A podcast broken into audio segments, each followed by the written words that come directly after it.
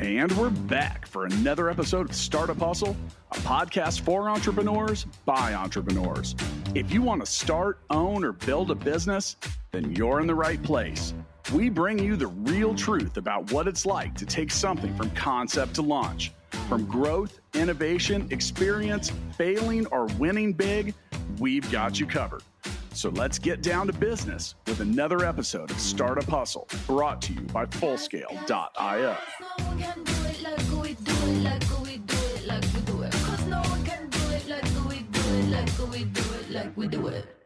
And we're back, back for another episode of Startup Hustle. Matt DeCoursey here with Matt Watson. Hi, Matt. How's it going, man?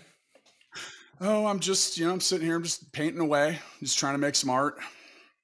You and me both, man. I uh, I'm trying to take my kids' art and sell it online. I think I'm going to be a billionaire. But so I I created this small painting and I've been shoving it into my computer, but it doesn't seem to want to upload. Any kind of support you can give me on that? Um, use your scanner to and scan it.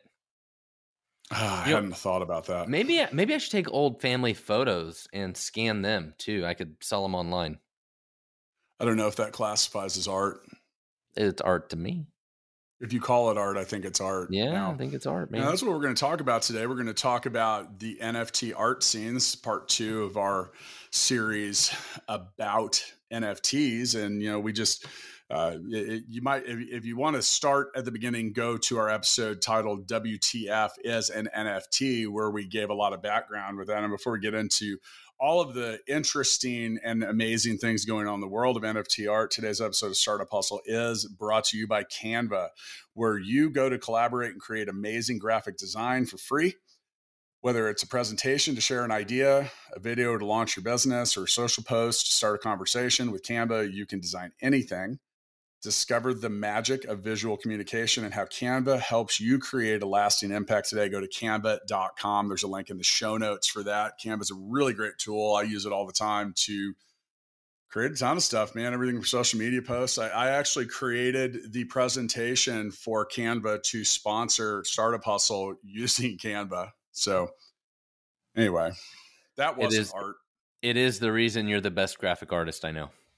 Yeah, I know, but you don't know that many, so I'm not going to get too excited True. about that. So, True. So, all right. So we talk about NFTs, and you know, I don't want to get too deep into the mechanics of what that is. Non fungible tokens. Uh, like I said at the beginning of the show, if you want a, a real, a, a more technical background about what an NFT actually is, I don't want to get too deep in the weeds for that. But you know, something I didn't realize until seeing the notes here. Do you realize that the first actual digital art was created in the '60s? Hmm. I mean, yeah. I guess as soon as computers existed, it would have made sense. Yeah. So you know now, I mean, we're in the middle of this uh, of, of what is probably going to be looked back at as a gold rush of of NFT ownership, so non fungible tokens, and this really started in the spring. It's this really sh- fired off and got moving in the spring of 2021 when an artist named Beeple sold a, a piece called Everydays. It's the first 5,000 days. Uh, and that got, that sold for $69.3 million and really put the spotlight on digital art. And, you know, since then you've seen the rise of a lot of very interesting projects that, um, that, that are uh, even they're, they're more than just art, right? So meaning like, uh, uh, it's not just buying an image, it's not just buying the digital rights and ownership to uh, you know to actual paintings or art or something like that. It's actually a lot of these things have a lot of nfts have tangible quote stuff attached to them. They have metaverse implications. Some of them even turn into like uh, bored ape yacht club recently turned into apecoin and a lot of stuff like that. But you know today we're going to be more specific into the actual art space. So you know you look at i mean some of this stuff's selling for a hell of a lot of money matt It's crazy. I mean, the ones that everybody's heard of are going to be the bored apes. The the very first, you know, big collection that really came out was CryptoPunks. So that's kind of one of the original ones too. And some of the other ones that are common today are like uh Azuki and and like a few a few different ones or whatever that are super popular. But most people have heard of bored apes. That seems to be the one that gets all the kind of media attention lately. Um, the old school people that have been around crypto for a while all know about CryptoPunks because that was really kind of the original the original deal. But you know, you've gotten into this a lot over the last few months as we started talk about doing this series, and um, I still haven't jumped into it. I haven't bought one. Now, so well, I stole well, a bored ape, and it, and I'm using it as my avatar on Twitter. So prove or don't prove that I own one because my avatar on Twitter is one. But well, one well one of the ways I can prove that you don't own it on Twitter is it's Twitter actually lets you lets you connect an NFT to your profile picture, and then they're in a different shape. So if you go to yeah. you want to go go check out my Twitter profile at DeCoursey Matt, and you will see my grandpa ape or or whatever I choose to put up at the time because I've bought several of these. But Matt, let me so let me go ahead and give you a little bit of the let me tell you a little bit of what I learned and what I've seen when it comes to NFT art. Now, a lot of the stuff that quote started as NFT art, like CryptoPunks or Bored Apes, is beginning to evolve into other things. Like right? other brands. Meaning it's not just an image. Yeah. But some of the other stuff that I've run into now, look, we're gonna put we're gonna use we're gonna do a different episode about NFT music because music is still art, but we're yeah. t- going to talk more specifically about like image based stuff, right? Like things like you would hang on a wall. Now, uh, here's a fact that I that almost nobody knows that listens to this show, even if you heard all 800 plus episodes, is I actually have a pretty sizable art collection. You can yeah. now, and you guys can't see you this do. listening, but here in my home studio, I've got quite a bit of original art. Uh, mainly from a guy I went to high school with who's a world class painter. So I have a real appreciation for that. And along the way, I learned a lot about art, um, mainly that well it, there's there's exclusivity around it but it's all driven by hype it really is. It's like who painted it. So I've got these really nice paintings on the wall behind me that realistically are worth four or five grand a piece in a in a gallery, which for paintings is still good, but there's a shitload of paintings out there that certainly aren't worth that much. Now, if Nate Trotter, and you can go to natetrotter.com if you want to see more of his stuff, but if you if Nate was Beeple, these would be I wouldn't even feel comfortable hanging them on my wall because they'd be so valuable. Mm-hmm. So it's about who painted it, who created it, what brand they disseminated from, or like the yep. exclusivity of and some digital of art's so the like same with, way.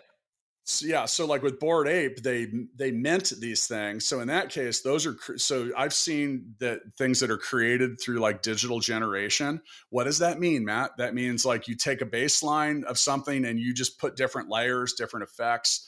And some of these things, so here's the thing is some of them will have hundreds of different combinations which means that when you generate them in association with other things, so some of them will be more rare. Some of the properties might only show up in 1% of the things. So in some cases, if you get three really rare things on one image, that might make that image the most exclusive out of 10,000. Well, okay, and, so and I, to, to provide ahead. a little more clarity for those who are listening, maybe aren't following us. So the way that this usually works is this is kind of the most common way that a lot of NFTs are done right now. Is they'll release like ten thousand of them, right? It'll be like a picture of an ape or whatever, but there'll be a, an ape with like wearing different hats or different color backgrounds or wearing different shirts or whatever, right? Like it's smoking a blunt, not smoking yeah. a blunt, eyes wide like open, eyes shut, eyes yeah. are red, wearing a purple jacket, have yeah. green fur, have blue fur, purple fur, you name it fur. And that and that's like for the bored ape, there was one that everybody kind of thought looked like Eminem, like resembled Eminem yep. or something. And they finally convinced Eminem to buy it. So now Eminem owns one, owns that one. Now that that evolved out of just image based stuff though, because that turned into other things, and those actual images gave birth to other images. So holders of these NFT tokens, or the, it would be like if one of these paintings that's on the wall behind me, if I just woke up and I came in here one day and there were two paintings below it, and I was like, "Wow, where'd these come from?" And then some voice from wherever was like those are your airdropped art pieces, Matt. you know, so that's one thing the yeah. art on the wall won't do behind me, but some of this has begun to duplicate, and there's some reasons for that. So now, when it comes, so, so here's some of the things that I've seen when it comes to art. So I've seen there's one uh, called. Uh, gosh, I, I, here I dropped it. it, it it's uh, it's it's about vans, like shoes. So it's called okay. the uh, it's like follow my vans. Let's see if I can find that real quick. Uh, where my vans go. And this is okay. some artist. So there's only 188 total images that this guy's taken, but they're all from these crazy places. Like, imagine being on the ledge at the Empire State Building and you're taking a picture straight down of New York, and then this guy's got his shoes in it. So, the minimum price that you're going to buy one of those for, and it's created by drifter shoots. Uh, is 52 Ethereum. Matt, that's what about at the time of this recording, about 150, 150 100 grand. Yeah. That's crazy, man. Yeah. Yeah. So these are all one of a kind, and that's a famous photographer. I mean, most okay, of them so are just pictures of like a skyline yeah. or, or, buildings or whatever with the dude's legs in the picture. He's famous. It's so uh, so Ansel Adams, who's the, probably the first truly famous photographer. Some of the you know some of the the plates that were used for his original images are worth millions because of the exclusivity and the rarity of them. So I've seen that.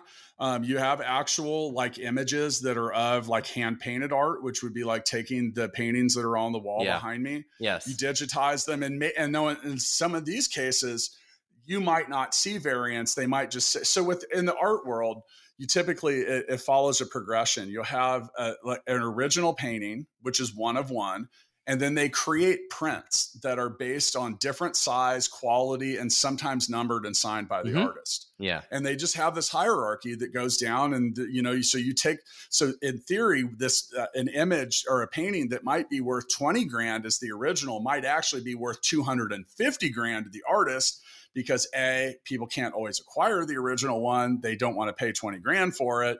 They don't feel it's worth it so they buy prints and other things. So um, with nft art some of the other stuff i ran into is i mean i've seen everything from pictures. Some of it's like literally dude it, it will blow your mind like doodles. Like there's this doodles thing there's, is just basically one that's just lines. Squiggle, squiggly lines squiggly yes. lines squiggly lines and it would be like watson took a marker and drew a J shaped Nike swoosh or something like that. And then somehow that was valuable.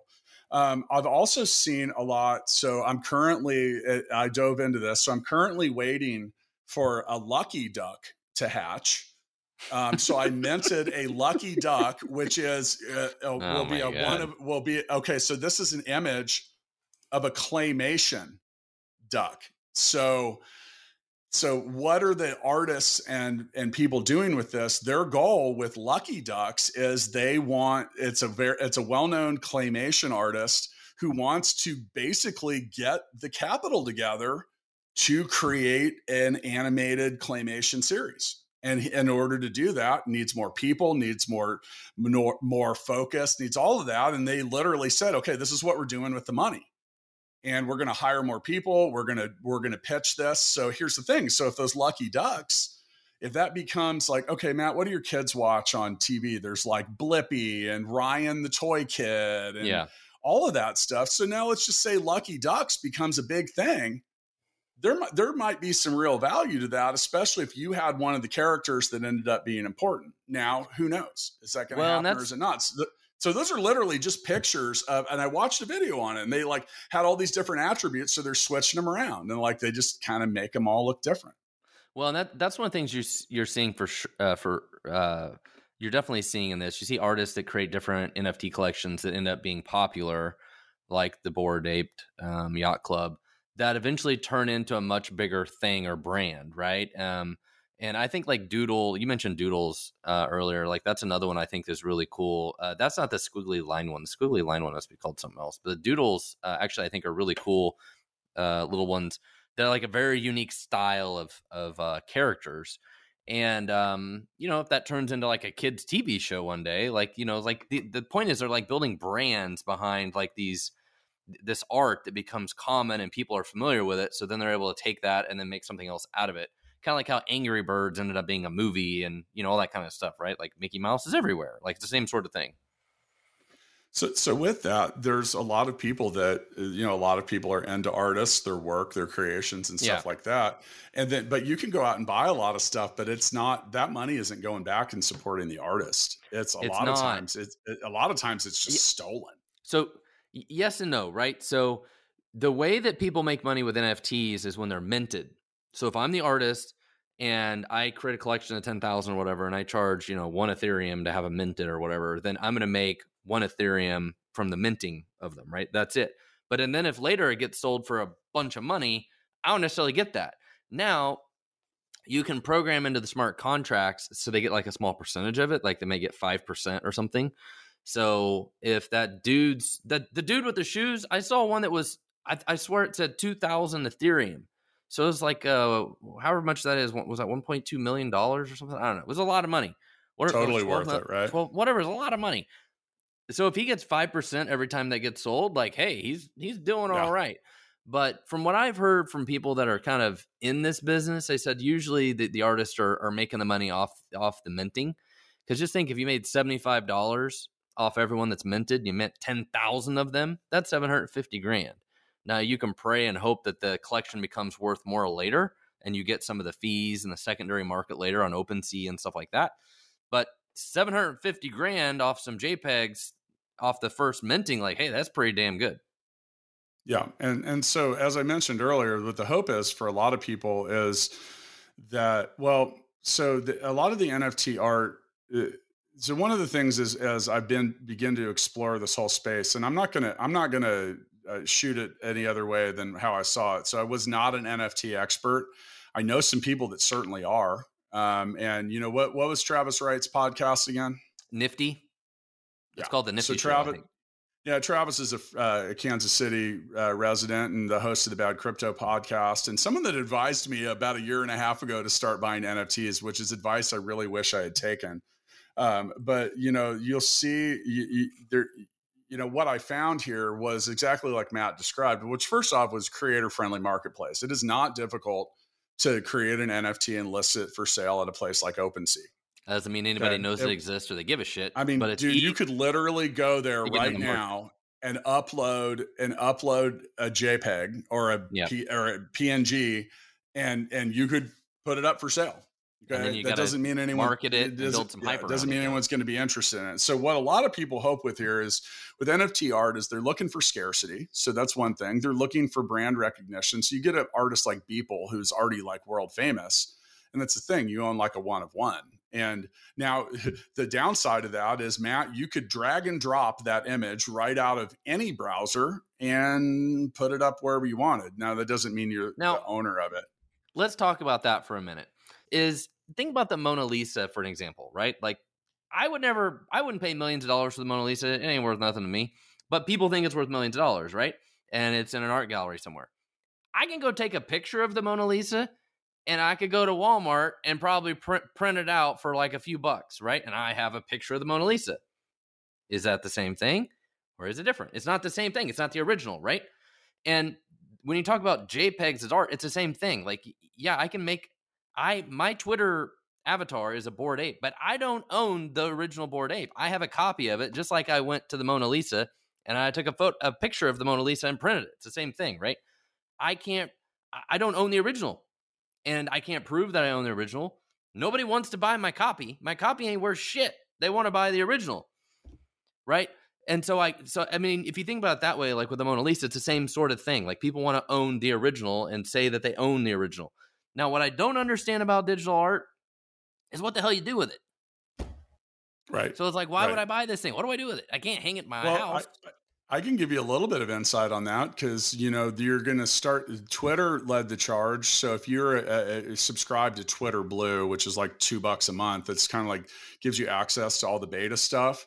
So I, I, you can actually connect your NFTs to your Twitter profile, like your avatar. Yeah. So right now, if you go to at DeCoursey Matt, uh, you'll see I've been I've been doing that for the last month on. But mine's Twitter already profile. a bored ape. My Twitter handle right, ape. but but here's the thing. But I can go to your Twitter profile. Yeah. And thanks for finally following me, by the way. So what you're saying um, is it's a status symbol. Yeah, it is. But I but That's I'm what at it is. your but I, I, immediately know that your Twitter profile, you need a header, bro. So I'm. I'm do, you want me to, broke... do you want me to use? Can, can I use Canva yes. to make you a Twitter header? So what you're saying is, you went to my Twitter, my Twitter account, and you can tell I'm a broke ass dude because I got the mm. copy of the bored ape. Where if I had a little hexagon why. around there, I would yeah, be a rich ass how. dude.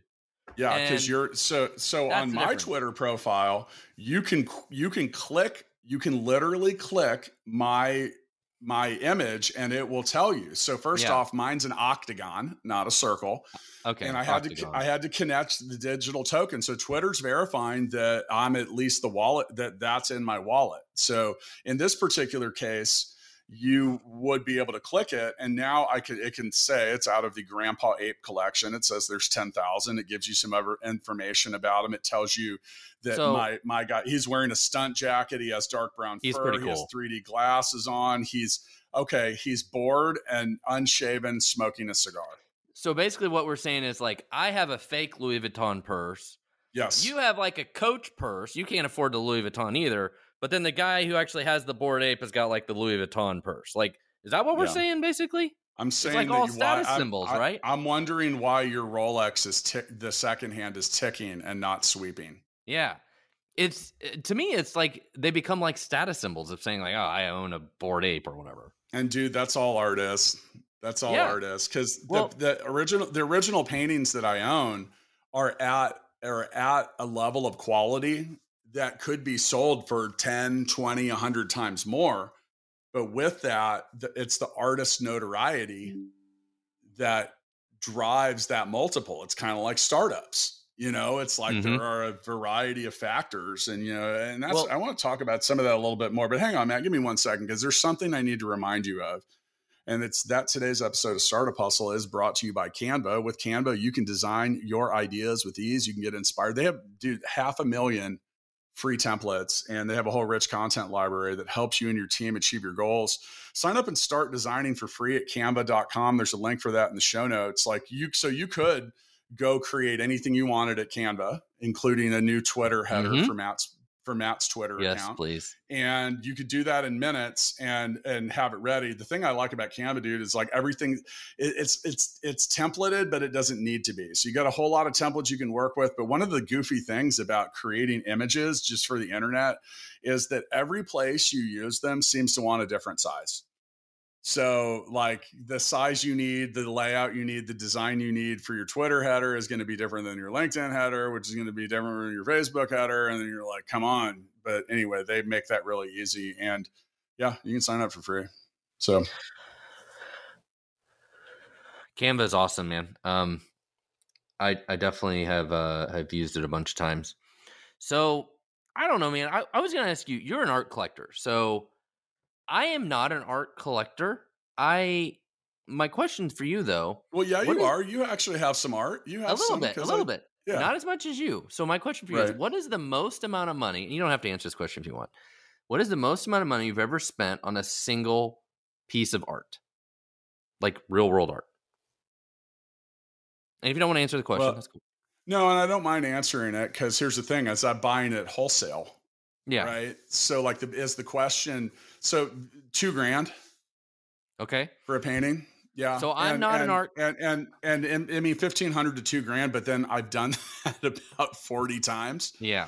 So, but with that, I have a whole collection of it. And now, what are those paintings worth? Like I said, I'm buying them without the gallery involved. So when you go to Yeah, buy yeah, yeah. a painting at a gallery, Huge the gallery takes half the money. Yeah. So yeah, so with that, if you know the artist and you can get directly to the artist, you can basically buy it for half. So all that stuff now, now what's it worth? Uh, dude, just like my dad used to tell me, because I'd come I, when I was a small child, I'd be like, I have this Mark McGwire rookie card and it's worth 10 bucks. And he'd say, Do you have someone to give you $10 for it? And I said, Yep. No. And he said, Yep. Well, what about the baseball card store? I said, Well, they'll give me five. Yeah. Okay, then it's only worth five bucks. It's worth five. So he's I right. I have bought a few different pieces of art in my house, and most of them were probably about the same kind of price range that you just mentioned, right? I do have one crown jewel that I bought from a local artist named uh, Jeff Hansen, uh, who has since passed away. Um, but I absolutely have always loved his art, and I was a totally huge fan. It's Kansas City guy. Do you know who I'm talking about? yeah. Yeah. And so honestly, I paid, I don't remember exactly how much it was. It was like ten to fifteen thousand dollars for this piece of art. It was, it's by it was like the biggest art splurge I've ever done. To me, that was a crazy, crazy deal. But I was a huge fan of his art. Always wanted a piece of his art. And he just had the most amazing piece that like the second I saw it on his website, I'm like, oh my God, I have to have this thing. It is amazing. So I bought it and it's in my front room and it's one of my favorite things. I walk by it every day. And I every time I see it, I'm like, oh my God, this thing's beautiful. Yeah. and that- But well, I that's how I get- feel about That's how I, I feel about the art that with digital art because the same thing. Like I could save uh, a JPEG of anything and put it on a 80 inch TV in the other room and look at that those pictures. And I didn't pay for any of them, right? I don't know. Like it's the same thing. I make a copy of the Mona Lisa picture and I could digitally put it in my room in there, right? But I don't own it. So it's it's just interesting to me, like the the whole digital art thing. But Yeah, I agree. And and you know, here's the thing is there's there's a lot of flaws in it for like mainly what you just mentioned. Now at the Well- same time it all it also fixes a hell of a lot of flaws that have gone on overall in the collectibles and auth- auth- authenticity Yes. market. So, you know, that's the thing that's been that's the thing that's been a real challenge is so and I talked about this in in the in the WTF as an NFT episode but there you know re- over the last you know 15 years there's been this developing story so leonardo da vinci had a painting that was called the salvator mundi which was which was reportedly painted around 1500 and it's kind of like it's a painting of jesus and he's just like straight on. It's kind of funny. It kind of looks like the same face as the mona lisa on a lot of on a lot of them but this painting was missing forever and then it supposedly surfaced somewhere in new orleans someone bought it in terrible condition for a couple grand had a had a world now world renowned uh, restoration artist work on it who along the way said oh my god this is a da vinci. Now that said when that went out and got sold it sold for over a, like 80 to 100 million bucks and then later someone bought it for 400 million. The yeah, problem is, is forever in the history and future of this painting, will the owner, the trail of ownership will always be questioned. And Right. so a lot of people don't think that it is what it is. Um, a lot of people think that it could be, but there's no real way to prove it. Now, I personally think that when someone paid $450 million for it, you proved everything you needed to prove. Right. So, but with blockchain and NFT art, you can prove it. Like you literally, So- it, it would be it would be impossible to to erase the trail, now assuming that it was on a blockchain that was owned by more. Are you different ready for me to drop the bombshell that you don't want to hear? Oh no! when you buy an NFT, like a bored ape or whatever, and you buy it for a million dollars, it's not actually stored on the blockchain. What you're buying is an Ethereum token that basically has a website address, basically like a URL to a file that's hosted somewhere else. So lit- like literally you're just you're you're buying a token, a thing, like just a magical token, right? It's like a unique identifier that just points to the file that's actually saved somewhere else. And a lot of times that file could be on like Google Cloud or Dropbox or whatever, it could be anywhere. And actually, if somebody could go to Google Cloud and just delete that file or change the file, then it's just gone, which is crazy, Mm. huh? So, what most of the projects do though is they're using what's called the interplanetary file system, um, or they are saving it in a different blockchain. So, like Ethereum is not the place you would want to store like this 100k, you know, JPEG, like this giant JPEG file. Like you couldn't store it in Ethereum. That wouldn't make any sense. But you can store it on the interplanetary file system, which the file can never be deleted. So, like if you if you put the file there, the file is there in perpetuity on that blockchain. Now, if that blockchain disappears someday, then I guess we're all screwed. But that I mean, that's the reality of it too. Actually, is the files are stored somewhere else. But the so good do thing, I need to, I, do I need to move my grandpa ape over to you, you might you might want to save a backup of it. I guess I don't know. But it's in my somebody, digital wallet? But somebody could go. My point is, like, if there's ten thousand of those in like Google Drive somewhere, somebody could go like rename the files, and magically your your grandpa ape is like a different one. Oh man! Isn't that crazy? So that's why people I'm, are I'm using. here- I'm, I'm furiously trying to sell all my NFT art now. that's why people use these other file systems so that they're like more immutable, so nobody can like delete the files. But Uh, some I of mean, them. that's uh, yeah, that's crazy. So, But I by mean, the so- way, by the way, you remember you did the the rubber duck party thing? That's how that Oh, yeah. worked. That's why it it showed like a weird like uh opening soon, like you know, like you're gonna get a random duck thing. So if anybody buys these NFTs and you see these images of like, oh, you're gonna you know unveil what you really got, that's what it does. It's actually changing the photo behind the scenes, as I just described. So let's let's talk a little bit about. So this is an interesting thing. I got a I got a list of some historical transactions that have occurred. Um, you know, with uh, so first off, fifty percent of all NFT sales. This isn't just art are for less than two hundred dollars a transaction, right? That makes so sense. for the most part, they're pretty. And this is back from the other episode. So um, I think this number's low, so I'm questioning this. But according to Statista, 23% of people that collect NFTs are millennials. I would think that would be like 83%.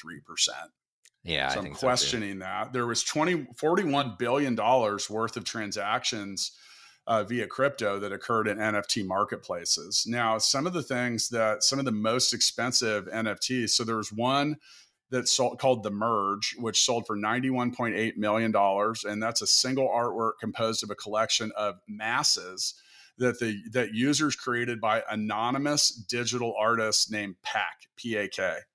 So that ended up being fractionalized into 312,000 different pieces that are owned by approximately 29,000 buyers. So that's kind huh. of an interesting concept. In that case, they took a single thing and they chopped yeah. it up 300,000 times. So you became a fractional owner of a very well known piece of art. Another one called The First 5,000 Days, which I mentioned earlier, was sold. Uh, it was uh, it, the artist is known by as the, as Beeple, sixty nine yep. million bucks. Uh, Beeple had another one. Beeple's killing it, by the way. So he had another one called Human One that sold for 29.98 million. And then you get into things like Matt was mentioning earlier, like we crypto punks, which okay, this is what I find to be so fascinating. If you have ever seen a picture of a crypto punk, it reminds me of something that I drew on an Apple IIe in like 1985. Yeah, it's very pixelated it's just pixel and there i mean it's just like it's it's almost kind of like throwing a middle finger up at art. Like it's not i mean if i matt I, if i drew that for you during a meeting and handed it to you you would probably put your coffee cup on top of it because that's what how much it would have seen. But you had one there was called the covid alien which sold for 11.75 million. There was another one for 7.5 I mean, there's been other ones. So Snoop Dogg bought one called XCOPY for seven million. Uh, Beeple had another one that was an animated video featuring former U.S. President Donald Trump laying on a field while bystanders ignored him. He got 6.6 million for that. That's and I mean, it just goes on and on and on. So where people, so people are making these transactions in NFT marketplaces that are really on fire right now. And some of the the most the well I the most well known is OpenSea, um, yes. which is kind of like StubHub. That's where secondary. It's all secondary. It's not primary. Yes. Meaning, when we say primary, primary would be like if you go buy your your concert ticket at the box office or directly from Ticketmaster. It becomes secondary if you choose to resell it or buy it from someone else that's reselling. Right but that's where artists are benefiting from it because a lot of them are are minting or pushing these collections through these marketplaces so they get a piece of secondary transactions as well so OpenSea Rarible, and there's another one called Foundation. So I see, op- I've seen OpenSea and Rarible at a lot. I think there's another one. Is it Gemini? There's another one I think it's called like LooksRare. So one of the yes, biggest yes, problems, yes. one of the biggest problems with all these marketplaces, there's two problems. The first one is OpenSea would tell you, I think it's like 80 or 90% of everything that gets listed on there is basically a scam, a fake, a ripoff, or whatever, right? So you can take. Well, yeah. The board to be apes. cautious. I don't want. I don't yeah. want to. I don't want to say that that's our opinion on it. They've no, been, no. That's their statistics. Yeah. Like they yeah, would tell you. That, yeah. Yeah. So they, they, I mean, just like they have moderators on TikTok and all those other things to weed out like crap we're not supposed to see, right? You know, they have a bunch of moderators that have to go through all the shit that gets put on there every day and figure out, oh, nope, it's just somebody uploading a copy of the bored yacht, you know, yacht club again. Or it's the same, it's the bored apes, but they flip the images and turn them upside down, but it's the same yep. thing. Like people do that shit all day long.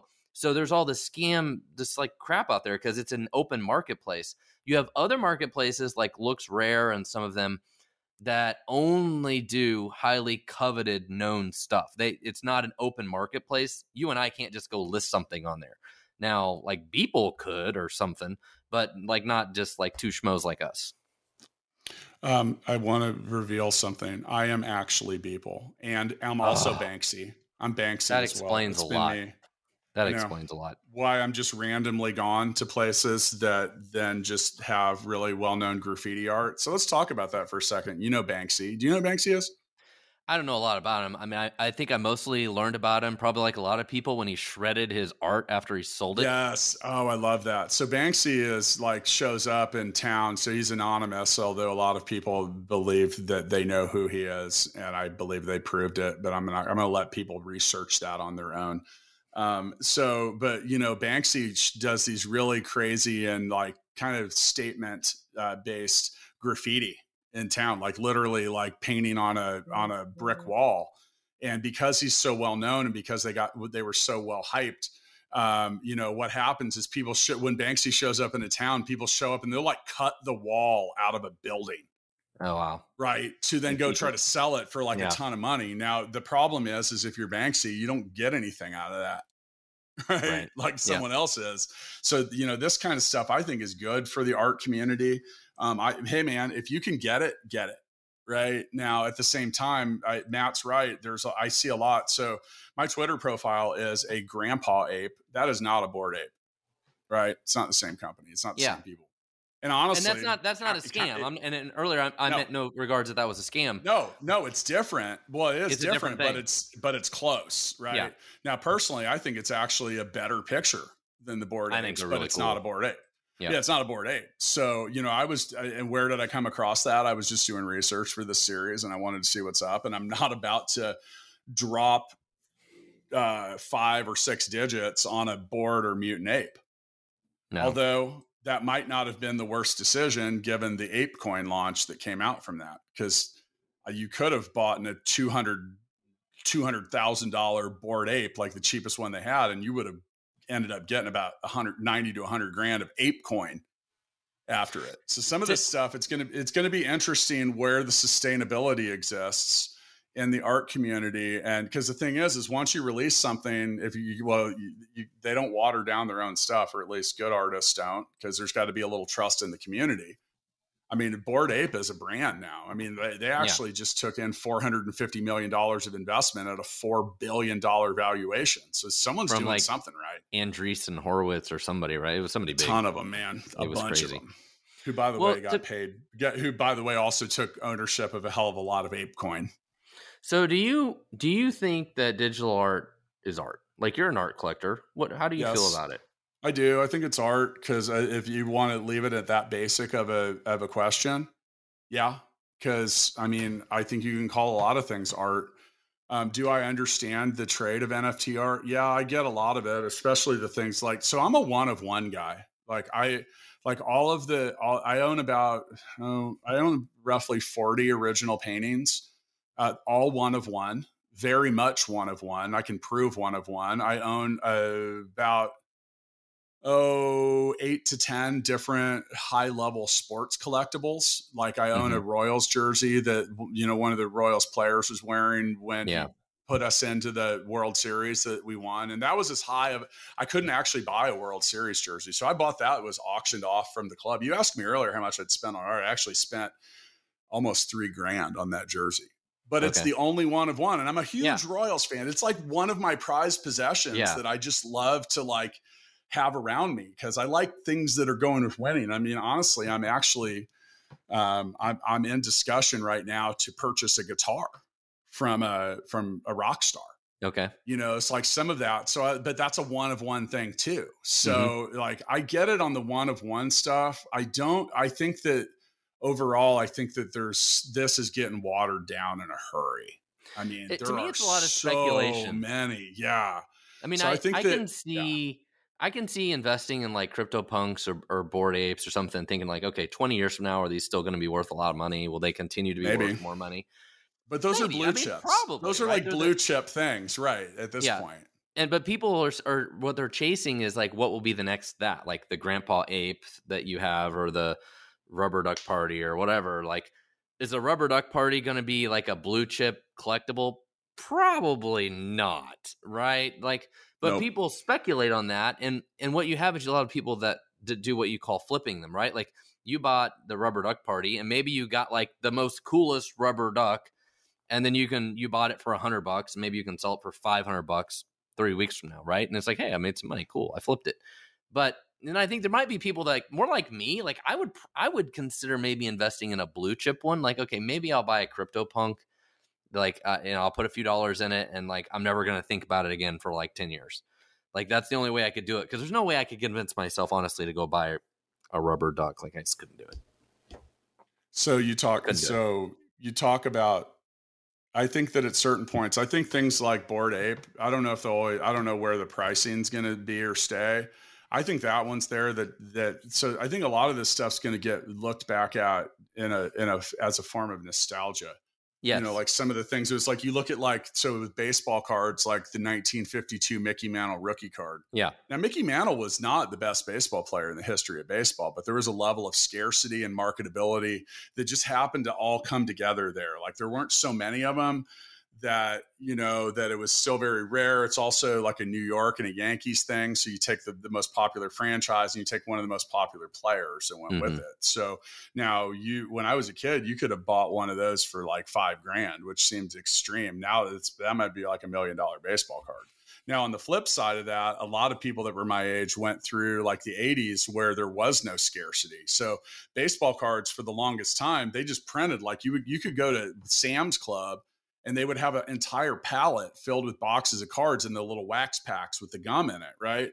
Now, those the there's no value to almost all of that because there's a million Mark McGwire rookie cards that are all Yeah. exactly the same. So the collectibles industries has changed uh, through this. Now, you know, another thing that's like this should, this could, and will probably disrupt is so there's a huge business uh, around authentication, yes, baseball Yep. cards, autographs, like all of that. And this, that, so if you bought that, the Beeple for $70 million, you don't have any need to authenticate that.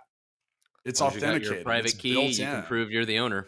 Uh, yeah, and that's what people That's are it. into. So I, I, you know, and then to kind of answer your question, I thought about this lately because I was like, would I just buy a bored ape?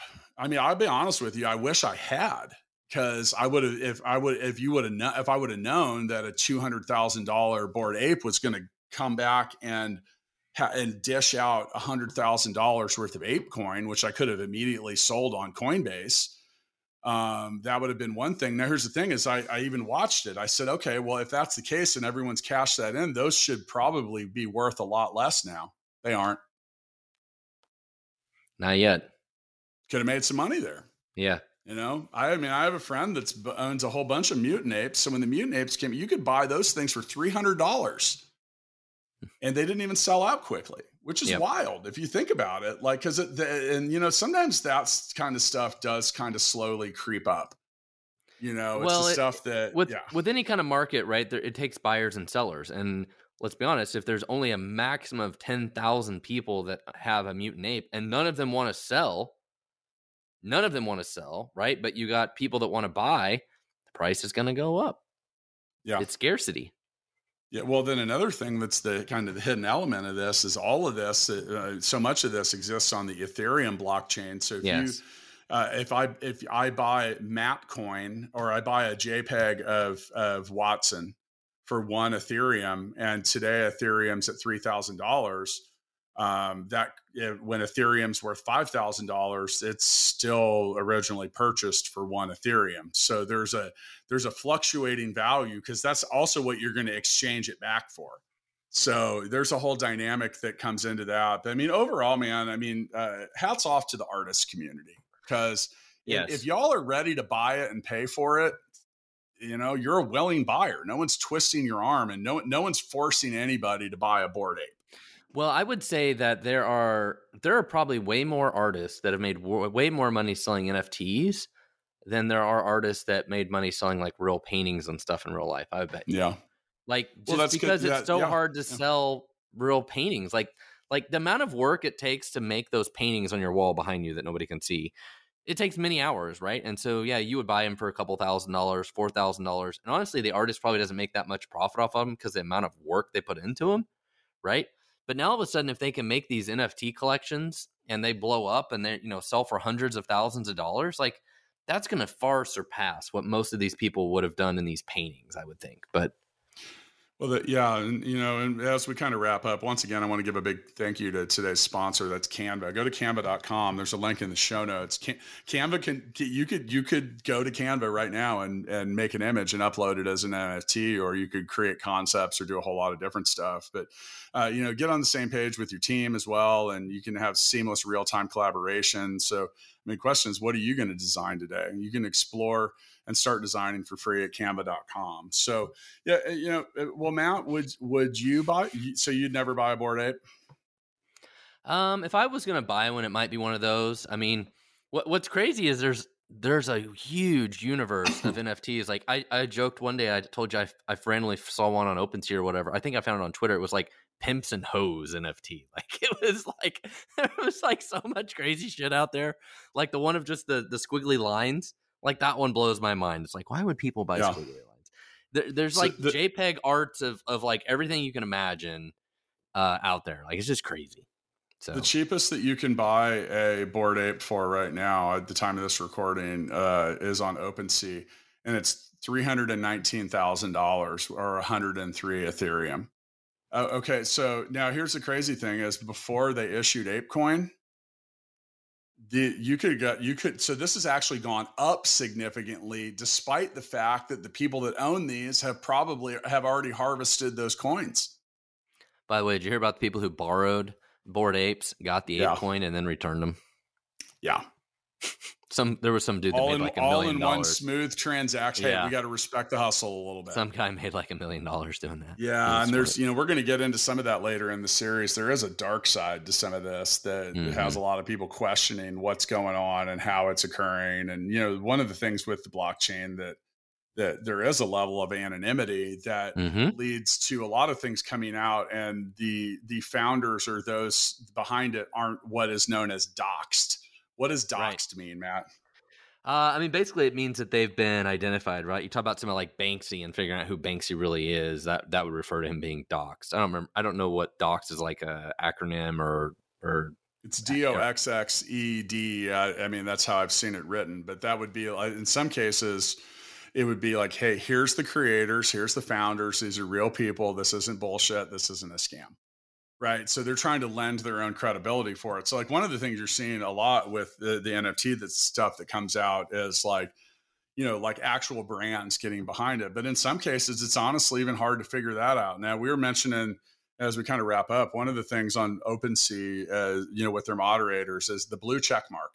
Yeah so you uh, and that's a big thing. Staying like, away so, from the and, junk. and, and so that's them that's them kind of authenticating it. So mm-hmm. like I'm looking at it right now and I see Bored Ape Yacht Club, Mutant Ape Yacht Club, Azuki.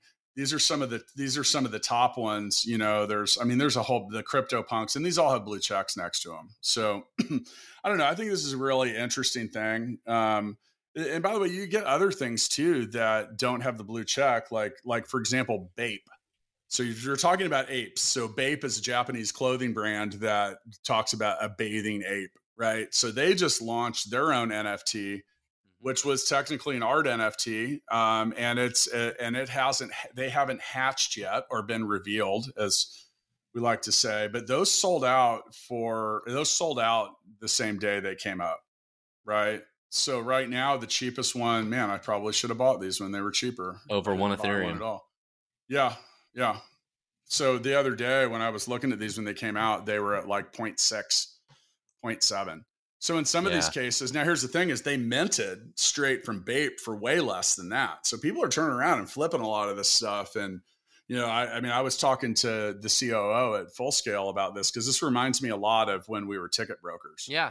Um, and it's some of it's speculation, go, right? It's speculation. It is all. It is. It is, and then some of it's kind of predictable, though. Like, yes. And now I'm a little surprised on this one, seeing this floor being at 1.5 Ethereum. That is actually double of what it was a couple I days mean, ago. I mean, back you know, example back to your uh, your ticketing days. It's like Super Bowl tickets. You're like, yeah, we know people are going to like these, but depending on who plays in the game and what yep. you know what city it's in, it's going to be more or less or whatever, right? Like some of these you can see, okay, it's Bape, you know, that's a big brand that's attached to this. Like odds are this is probably going to do pretty good, right? But then you have other ones you're like totally unknowns. Who knows what the hell the shit is? Like, I don't want to mess with it. But some of them they're well, more. I mean, yeah, no one knew. No one knew what a bored ape was. Not not originally. Yeah, not, not a year and a half ago. Yeah. But something I mean, like the- theoretically, if you bought those when they came out, if you had bought those when they were a thousand dollars a piece, right, and you bought ten of them for ten grand, you'd you'd have at least two point five million dollars after all the fees of selling them, and likely probably a lot more. Mm-hmm. So yep. it's kind of like uh, kind of like the dude that wasn't the first Bitcoin transaction, like ten thousand bitcoins for a pizza. I think it was a few Bitcoin. Yeah. yes. I was. mean, it was like 10,000. It was a lot. It was like, I mean, they were like, they were like a nickel a coin yeah. at that point. Something crazy. And that, that yeah. guy has pretty been, speaking of doxed, he's been pretty outed all over the internet for, for doing that. So anyway, man, that's what I found out about NFT art. I mean, it's it's clearly there's something to this. Forty-one billion dollars worth of transactions in the entire NFT exchanges, but most of that is uh, technically under the art or collectibles. Yeah, that's what gets so, all the hype right now is the NFT art. Yeah. Well, stay tuned. We'll be back next week for another edition of our series about NFTs. See you then, all man. All right. See you then. Startup Hustles brought to you by Fullscale.io, helping you build a software team quickly and affordably. Make sure you reach down and hit that subscribe button, then come find us on Instagram. See you next time.